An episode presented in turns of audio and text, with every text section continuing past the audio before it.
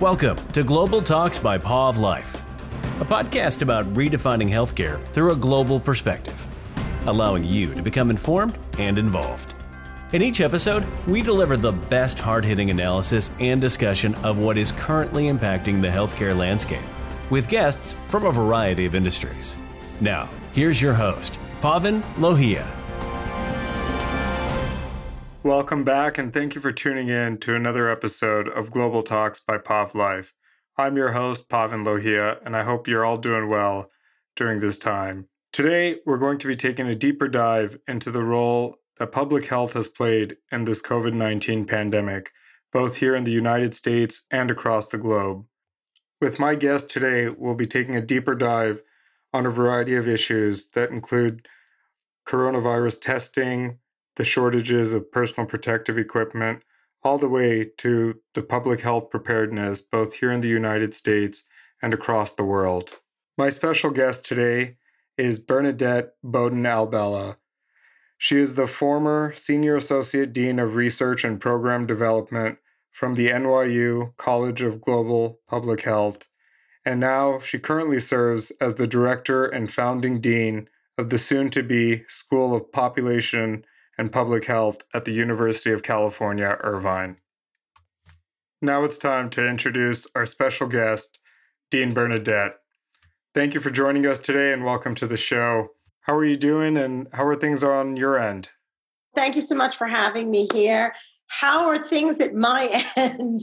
Uh, crazy, chaotic. I'm sure that anybody like you, everybody who's doing public health, is uh, finding this to be you know, a difficult time, um, but an interesting time in terms of disease um, and really putting everything we've learned uh, about public health into play.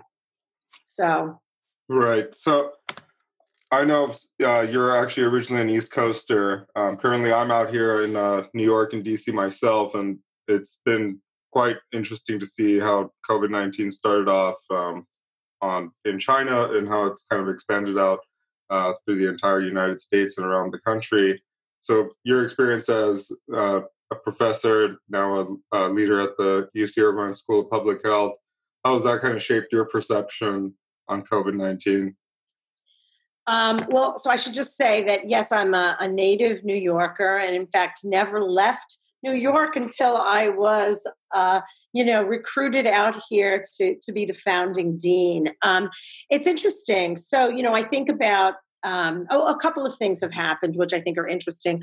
One is I just think about um, pandemics or or even epidemics and thinking about in my lifetime and how how I compare them in a way to what um, what's going on now and how I think in some ways they've prepared me. So I would say, you know, the first my first kind of encounter with uh, an epidemic was actually HIV/AIDS, and that I was I was doing basic research, not in public health at that time.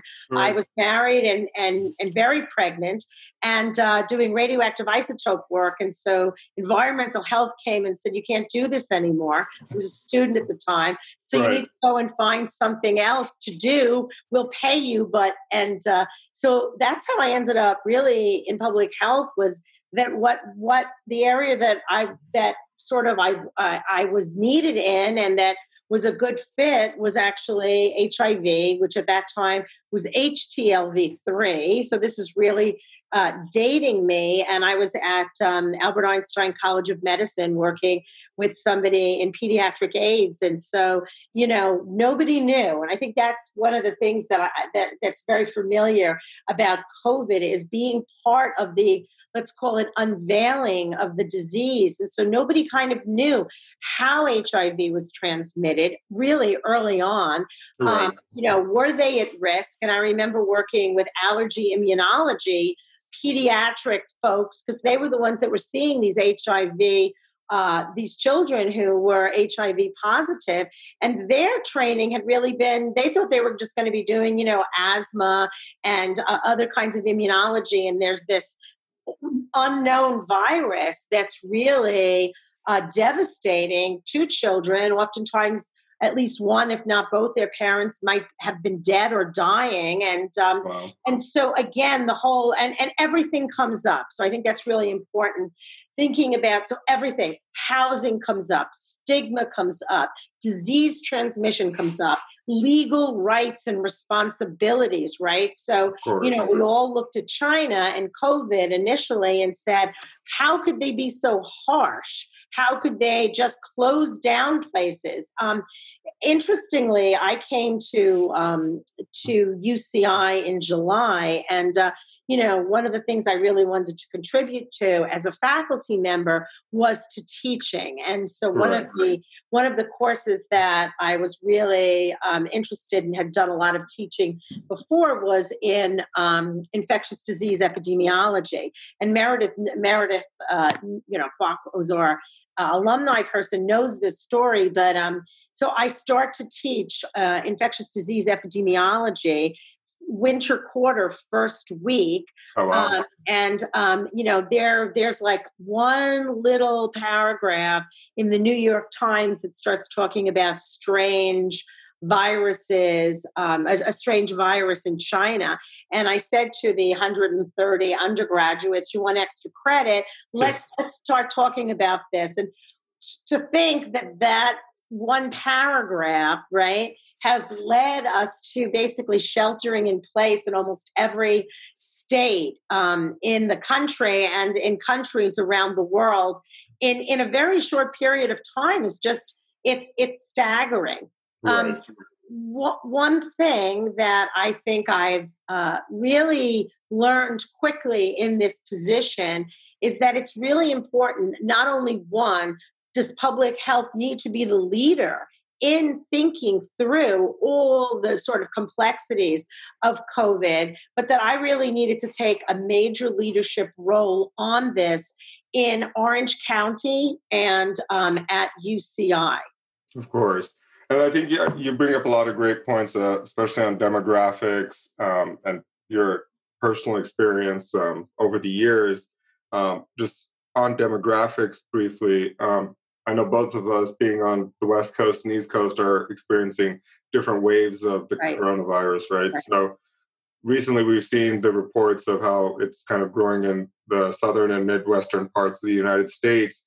And I know obviously being on either sides of the coast, um, being close to close to or in these urban areas, um, we have access to resources. I mean, here in New York City, we have you know dozens of hospitals that are fully equipped. Um, Cal- uh, California, other parts of the West Coast, you know, they have access to these resources. But you know, we have states that uh, don't even have uh, hospitals for uh, several hundred miles, and um, that's a even looking apart from that, you may not even have an ICU for several thousand miles, um, if even if it's a fully functioning ICU.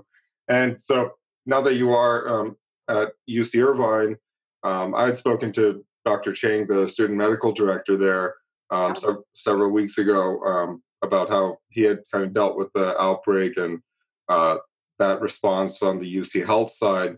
So I'm curious on for students. I think they're particularly been affected um, with how to deal with this, uh, returning home, transitioning to online education.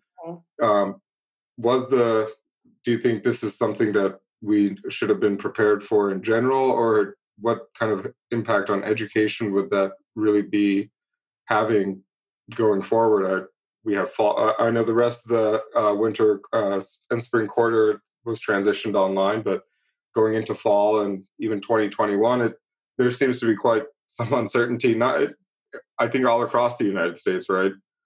Yeah. I mean, you, you've you've asked me. You, you've got so many questions. yeah, it's, uh, it, that's okay. Let me try to let's try to deal with the last one first. Of course. We'll and then we'll go back because I do want to talk about um, differences uh, in the experience of COVID by geography. Right. Um, but first, you know, so um, I, I speak with a lot of my um, fellow deans of programs and schools of public health. And We have actually a great conversation now, organized by ASPPH once a week. Um, and um, you know, we're all grappling with the with these issues of remote versus online versus hybrid versus in person. And one of the things, though, that we all feel is that you know um, we we we we've become a little we became a little complacent in public health um, everywhere yeah. and, but in public health you know we we moved so far to thinking about chronic disease and of course that plays a huge role in here right. but that we that we sort of forgot that emerging infectious diseases will continue. And I think that there was this sense, well, they'll continue over there, right? right? So, you know, we we there was some initial panic about Ebola, but it was over there and not here. And right, so, significantly reduced. You know, that that was okay. But but a couple of things in education. First on public health. We have to prepare our students at the undergraduate level and at the graduate level level to be part of the response.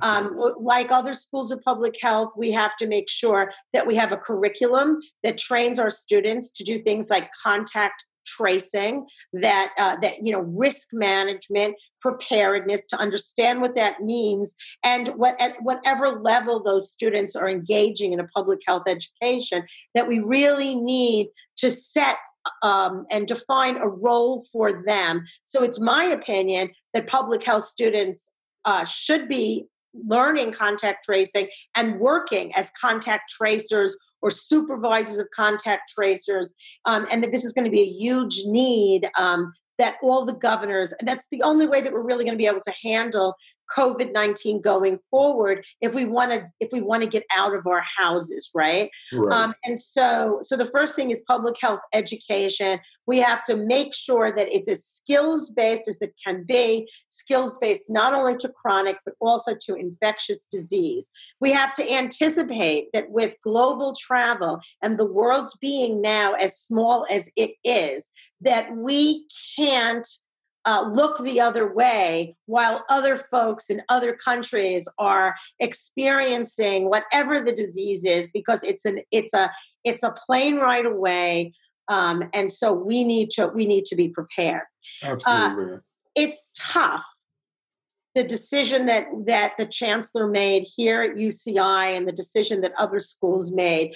First it was an abrupt decision based upon this escalating number of cases and not wanting to be surging, if you will, at, at a time when students were in you know in um, on campus um, yeah. go remote so what happened with most of these schools right is that we went from in class to remote and for us it was actually remote ex- exams for winter quarter was the first thing and then we moved right. sort of a remote quarter and now and so you know, not everybody. Uh, so there's problems staying at home, right? I yeah. mean, obviously we have cabin fever, right? But serious problems, you know, um, anxiety and okay. depression. Um, we can't assume that everybody's home environments are equal. Um, there, you know, some some people are unfortunately, um, you know, um, they, they're living in households where there's domestic abuse. Um, they're living in households where there isn't enough food to go around. Right. Um, they're living in households where there are other people that um, that have other needs, um, or, or, and some people aren't living in households. There, are, you know, that there are people that are homeless, and right. so or lack the basic technology and, and even and, internet and connection. Technology, right? And so, so it was hard to do for a, a an exam week harder yeah. to do for a remote quarter. Um, but to continue this for some people is going to be you know not tenable and and so what we're really trying to do and public health is part of the conversation is think throughout the country how we get ourselves back to some semblance of normality within a global pandemic i'm sure every time you say global pandemic you think oh my gosh is this really happening um, and yes it is and it's you right. know no more zombie movies, right? This yeah. is real. Um, and um, and so you know i think that uh, the conversations though i just to give you a sense of what they are i think schools want to have students back on campus to the extent that they can because that whole campus experience the right. campus community is very hard to get from uh, a remote or online um, platform or um, zoom call or zoom call but one of the problems is that the, the balance is that if we bring students onto campus, and I think most people will, they won't bring the full complement of students, right? Because we still need to be masked, social distancing, uh, not hanging out in groups. So, how do we do that? Um, but people will get sick. Right. It's clear that, and I know the, the good news is that it looks like, for the most part, uh, the large majority of young students, uh, uh college age students, seem to be asymptomatic or have mild symptoms. That's not to say that some have not had severe symptoms, gone to be hospitalized, been in an ICU, been ventilated, or even died. Not saying that, but the overwhelming majority seem to have been you know asymptomatic or mild. The problem is not for those students but for everybody around them that is not that has no immunity. And right. and so how do you interact with faculty members or staff that have that are at high risk right? So that so what we want to try to do is keep that social distancing offer i think both this is what i think where most colleges and universities are going to end up keeping the social distancing having a hybrid so some people will be remote We'll, we've decreased the density on campus. Some people will be in person, and dormitories will be changed so that each person has their own room. There's limited number of people sharing bathroom space. Um, you know, I could envision cafeterias being or eating places being pick up and yeah. take out as as they are now. Um, so that's just kind of an overview. Yeah, and I, I think just to, I mean, it's a very complex decision. I think being being the UC system, having close to seven hundred thousand students, I, um, being president at the CUNY School of Public Health and all of our twenty five campuses, we also have five hundred thousand students spread across spread across all of New York State, um, throughout the five boroughs of Manhattan, and I would say throughout the tri state region itself. So it, it is tough uh, between all the administrators, um, finding out what the needs of the students are and whatnot. It's I think it's a constantly evolving situation, and you know, kind of take it how it comes as well, right? some degree. Right. Um, and then yeah, um, just on demographics, like I touched earlier, um, is that a cause for concern as we start to see some of these southern states and midwestern states actually reopen for business in some cases as of last week actually.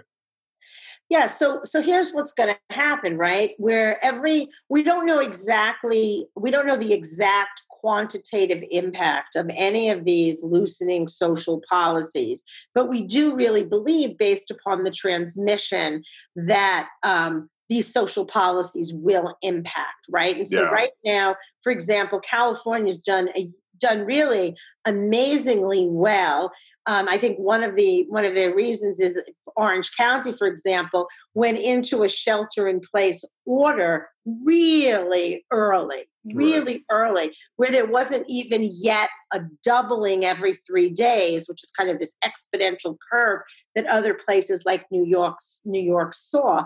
So, um, but as we loosen up, the transmission increases okay right. and um and so the so what what that means is that you have more folks in communities that are circulating whether it's asymptomatic mild or or or real onset of symptoms circulating and you, your probability of getting sick is greater and to your point you know um, in places where there where ICU units are are not for several hundred miles, um, people with severe disease could die.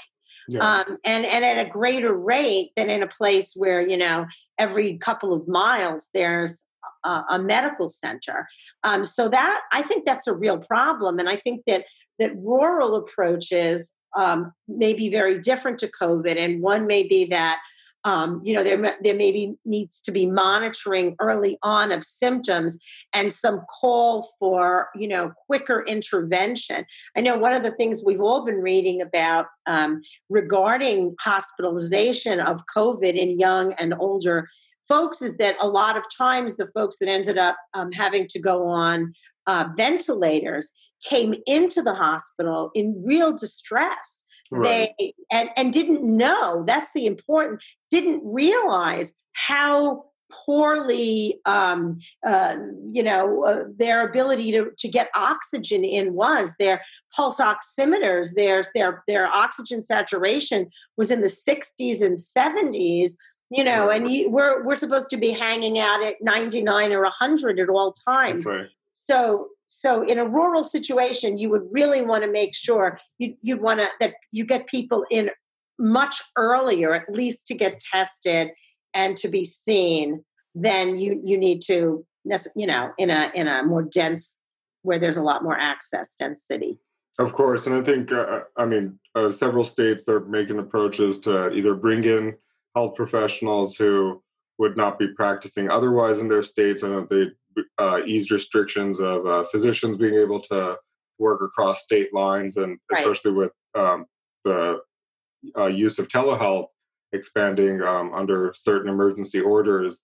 Right. Um, I personally have uh, been experiencing um, the use of telehealth um, and being able to make phone calls, um, both on the research end, especially where you kind of have to work through things that the public may not know, like IRB requirements and whatnot. Right. And uh, even for us, um, that was still a process. Um, it was actually it took several weeks, and um, and this is apart from the COVID work that um, our the organizations that I'm at um, are doing as well. So I think it's kind of been a it's been an interesting situation, especially with testing. Um, a lot a lot of people have asked me, you know, um, what what type of tests are out there, um, what what exists. Um, that whole notion of oh, I can go get a test. Um, really, even still to, till today, um, both uh, students at the school that I I know and just people in the community, uh, I still feel that there's this strong misperception of being able to be tested. And I think it, it kind of brings me to my next point of uh, personal protective equipment, which we've obviously seen has been a big issue, still an issue today. Um, and the the particularly the, the use of gloves and masks. Um, the the use of gloves and masks. I'm not sure people really understand still of you know when to use it and when to use it appropriately. Um, we from stores and uh, places, you know, having their own requirements versus what their county or state governments may be saying. I'm curious if there was a, a mistake in how we communicated that, or what should we have done better, at least on the public health uh, media or strategy side to work in communities? Yeah, it, that's you know it's a great question, and I think we really did fail in our communication um, around mask wearing. So I think the one important piece of communication for everybody is hand washing vigilance. And this this kind of discuss is leads into thinking about when to wear gloves and when not to wear gloves right? Right. So hand washing vigilance if you that you should wash your hands as frequently as you can 20 seconds sing that abc or happy birthday song and get a lot of soap on lather up. Probably the most important thing we can do period to stop this disease okay? Because um, you know, there have been some studies about um, air droplets and how far they can go. And yes, right. there are times that if you're a big person and you do a big sneeze, you may end up getting past that, you know, six foot diameter or six foot radius, I should say. The right. other thing I somebody even said, well, if you're surfing in a humid day, this is a California thing, right? Yeah. surfing in a humid day next to a surfer that has COVID, and I'm thinking, oh my gosh, what surfer's having COVID? You know, that it's possible that the spray and the wind and the humidity could pick up those droplets and move them further than six feet. Yes, I'm sure they can. But we're really talking still in public health about probabilities, right? right? Probability of surfing what's next to someone who has COVID on that human day with on that human day with that wind is low. Yeah, exactly. Probability of, you know, of taking mass transportation or of waiting online to get tested. You know, one of the things that really bothered me. And I love New York. They're my home. They're my people. But one of the things that bothered me a lot um, was seeing early on people standing online for COVID testing, not six feet apart, but sort of right. scrunched up in crowds. And I, I said to my husband, well, if anybody on that line doesn't have COVID, you know, they're likely to get COVID just on that. And so that's the that's the scenario that you want to mask, right? Right. And you be washing your hands. Um, if you wear gloves, just remember that all gloves do are protect your hands from whatever you're touching, but it doesn't protect anybody else from whatever's on your gloves, right? Of course. So I use gloves to go to the supermarket and I use a mask. Um, so because that's what the governor says. The governor says we should be doing mask and gloves, at least masks. So I do that. I go, I, so I only put my gloves on after I'm out of the car. Mask is on. Put the gloves on, okay? You know, walk, take a cart that's been cleaned because now they clean the carts. Although, doesn't that, don't you ever ask the question, why didn't they clean the carts yeah. for this, right? Yeah, for years they've had those uh, sanitizing stands. That's right. That's right. 60,000 people died of the flu last year, right? It was right. a bad season. So, um, anyway, um, and then I pick up whatever I need to pick up and I put it in the card, and then they take it, and they're doing their own bags now, right? You don't can't bring your own recyclable bags. I take my bags, I put them in the car with my gloves. Okay, I take my gloves off, and if they need to be washed, I put them in a plastic bag and throw them in the um, you know, a washing machine or if I've got disposable, I throw them away. Okay. Because I, the, what I don't want to happen is get in the car, grab my steering wheel, right? That I've just right. touching everything on. Uh, grab my cell phone. I'm done, right? And now I have my cell phone. So I, I, I, you know, get rid of that. I get home, okay, and I know this is silly, it's not silly. This is what I think I do and a lot of other people do. I get a new pair of gloves right. and I take my stuff, anything that can be um, stored in a garage setting is stays there for at least 48 hours, right? Just want everything to kind of calm down and die. Um, and then anything I'm bringing in the house, I'm wiping off. Then, and remember, anything you've touched with those gloves, you've got to just you know, clean off, cleaning surfaces, get rid of my gloves. I was in a UPS store the other day and they were, yeah. you know, I was getting something done and uh and the woman was just absolutely lovely and she did she did not have gloves on her hands, which is fine. And she goes and she takes her hand and she just pushes her mask up, okay? It's yeah. like the worst thing you could do, right? Because people don't understand. So I think we're using masks because I think there was an overwhelming majority of people in the country that said, well, better safe than sorry, we're using mm. masks. I think the evidence to use a mask is less, but right. we're going to go with it. We're going to use a mask. It can't hurt. But to your point, it can hurt if you're using your mask wrong, if you're laying. And when I was teaching in class, people would have masks and then they take them off and they put them on the desk you know face down. So whatever was on the mask then ends up at the desk. Sometimes right. they'd fall then they'd pick them up. And all of that is bad you know hand washing and mask using and glove using.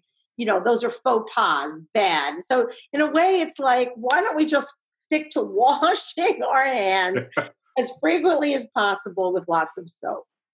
so you just heard my spiel on masks and gloves. No, I, I, I, wish it was, eh, you know, communicated that simply, like, you know, just uh, not, you know, obviously highlight the urgency to use them, but also just the simplicity in our everyday actions, like grocery shopping, coming in and out of the home, and whatnot. Um, it's definitely something a lot of people have asked me. I'm sure you've also seen it yourself. So thanks yeah. for sharing that. And you know, I think uh, going forward, um, not just with this current pandemic, um, I think what I'm really concerned about as a healthcare professional, as a as a student, um, and just somebody who really cares about the community and public health.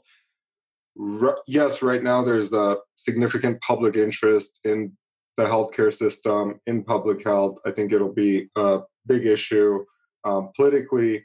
But apart from the politics of it, my fear is actually public health remains somewhat independent of politics. Democrat, Republican, however you are, um, right now with this surge of interest, I know students are definitely interested, and I think it'll be a major area where students decide to pursue education on, on many levels.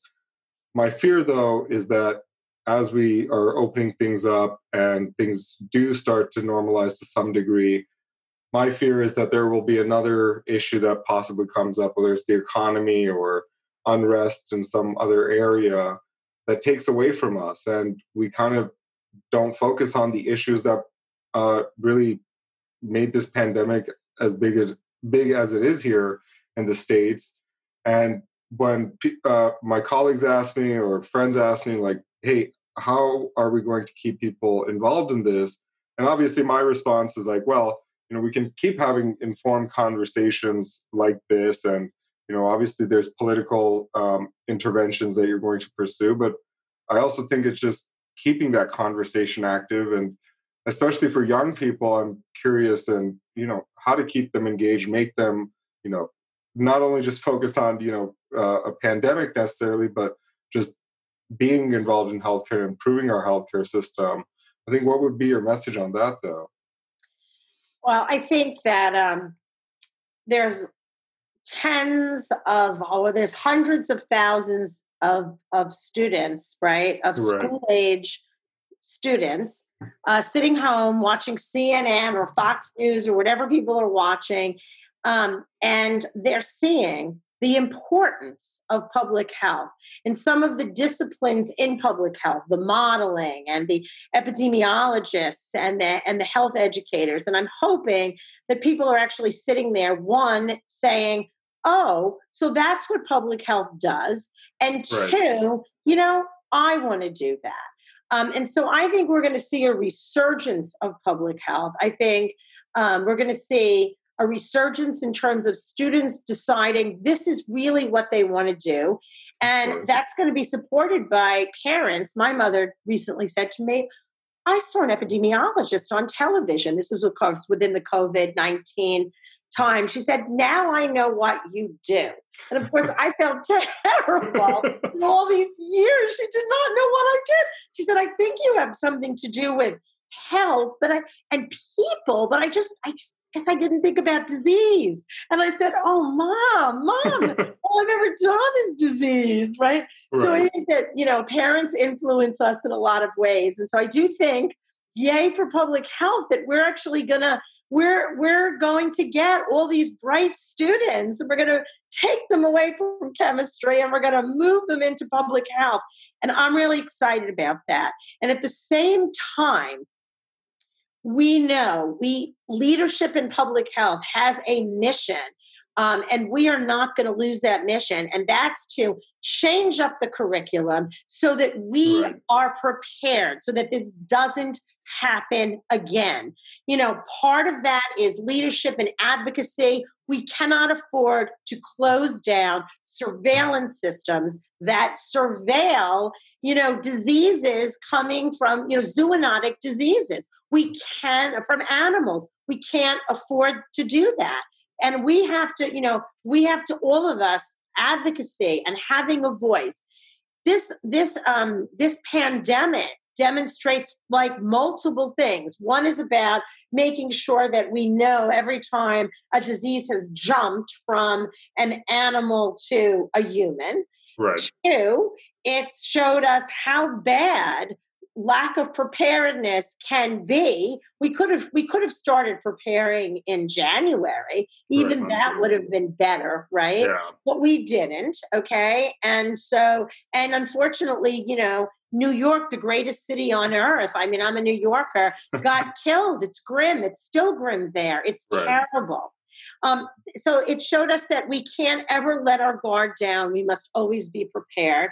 The third thing it showed us and or demonstrated is you know is is that race ethnic disparities are huge in this country and haven't gotten any better. The unveiling, the rolling out of COVID-19, an infectious disease, as a as a disease you know, seeped in social determinants and disparities.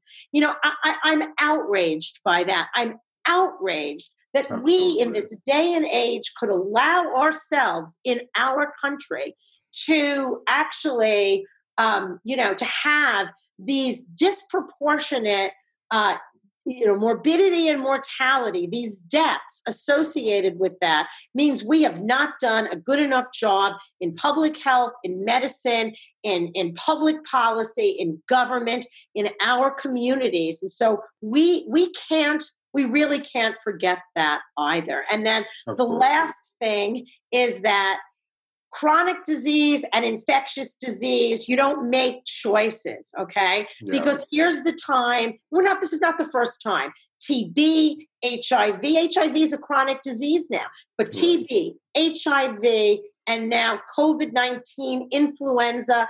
It's both a chronic and infectious disease. Our responsibility is to get to understand that concept better in public health and design strategies and research so that we can really get control of that. Of course. And I think you make a, especially when you tie in uh, medicine, I think so often it is, uh, you would assume naturally that public health and medicine would work kind of hand in hand.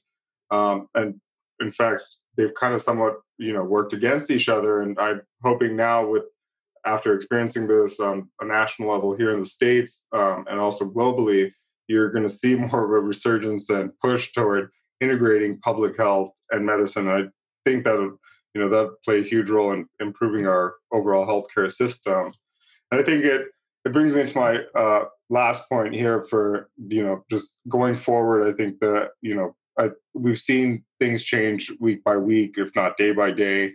But I think you know, especially in the major hotspots like New York, we're finally starting to see some semblance. You know, with the cases uh, dropping, number of hospitalizations, people on ventilators. Um, I, I, know uh, later this week, actually, the uh, the Mercy Hospital, uh, the Navy Mer- uh, Mer- Mercy ship will be leaving New York Harbor, and you know that was a big move, uh, both in California and New York when uh, they showed up. Um, so, while it's definitely great to see, I think what is the ultimate kind of message for the public right now in terms of you know patients to reopen or um, kind of returning to day to day life, uh, going out to see your friends or um, being able to maybe even go back to work for those who are uh, you know wanting to do that. So yeah. So what, yeah. What's my message? Yeah. I think my message is vigilance. We have to be vigilant. Um, you know, the serosurveillance studies, which are the antibody studies, um, you know, do not indicate that a large proportion of, of the population has actually um, has actually gotten uh, COVID nineteen, which means that somewhere, if you look at the UCLA numbers, at the San Francisco numbers, somewhere between 90 and 95% of the population are still extremely vulnerable to, to, to COVID. Um, we also don't know that much about immunity, so it's not clear. It's looking a little bit like this is going to be more of a uh, a yearly, an annual event. So, so we're going to really have to take hygiene and vigilance to another another level um, and i don't think we can allow ourselves to to become complacent if we want the rewards of uh, loosening some of our social policies then we have to be as individuals and as communities you know more responsible about our behaviors because our behaviors and transmission go hand in hand. Of course. Yeah, I think um, I, I think you know just constantly emphasizing that you know I the other point I like to always kind of mention when I'm talking to friends and family is you know uh, the notion on TV or um, what we hear of things overnight happening or within several hours that we would see in a, a scientific show or medical show. That's not the reality, and you know science requires patience, medicine requires patience. Um, there's trial and error. Um, you know, I've heard things like, "Oh, is there going to be a vaccine by the end of the year, or are we going to have a cure ready by the end of the year?" I'm like, think of any major disease that right. we now kind of have a cure vaccine from. Like those took years, if not decades. And while I'm not saying that about this, but it'll definitely take time with clinical trials um, uh, processes to even get these studies approved and recruiting patients. Um, there's still, you know, there's always stigma against uh, medical research and scientific research. So all we can do is kind of be hopeful, uh, constantly being vi- vigilant and advocating, um, you know, for better public health. And I think that's a that's a great way to approach the future of this, and hopefully also kind of bring this to a close and just be prepared for the next time. So with that, I definitely want to thank you for uh, being on the show today and answering some of my questions and providing this information to everyone. So, thank you for being here, and uh, hopefully, we'll have you back for uh, a different issue of sorts next time. That'd be great. Thank you so much. I really appreciate you doing this. You made great points. Thank you. Thanks. Thanks for joining this episode of Global Talks by Pav Life with Pav and Lohia. Make sure to visit pavlife.com, where you can also subscribe to the podcast and read the Pav Life blog for perspectives and news on everything healthcare you simply can't get anywhere else. Share your thoughts on the show by rating the show and by connecting with us on social media. Thanks for tuning in. See you in the next episode.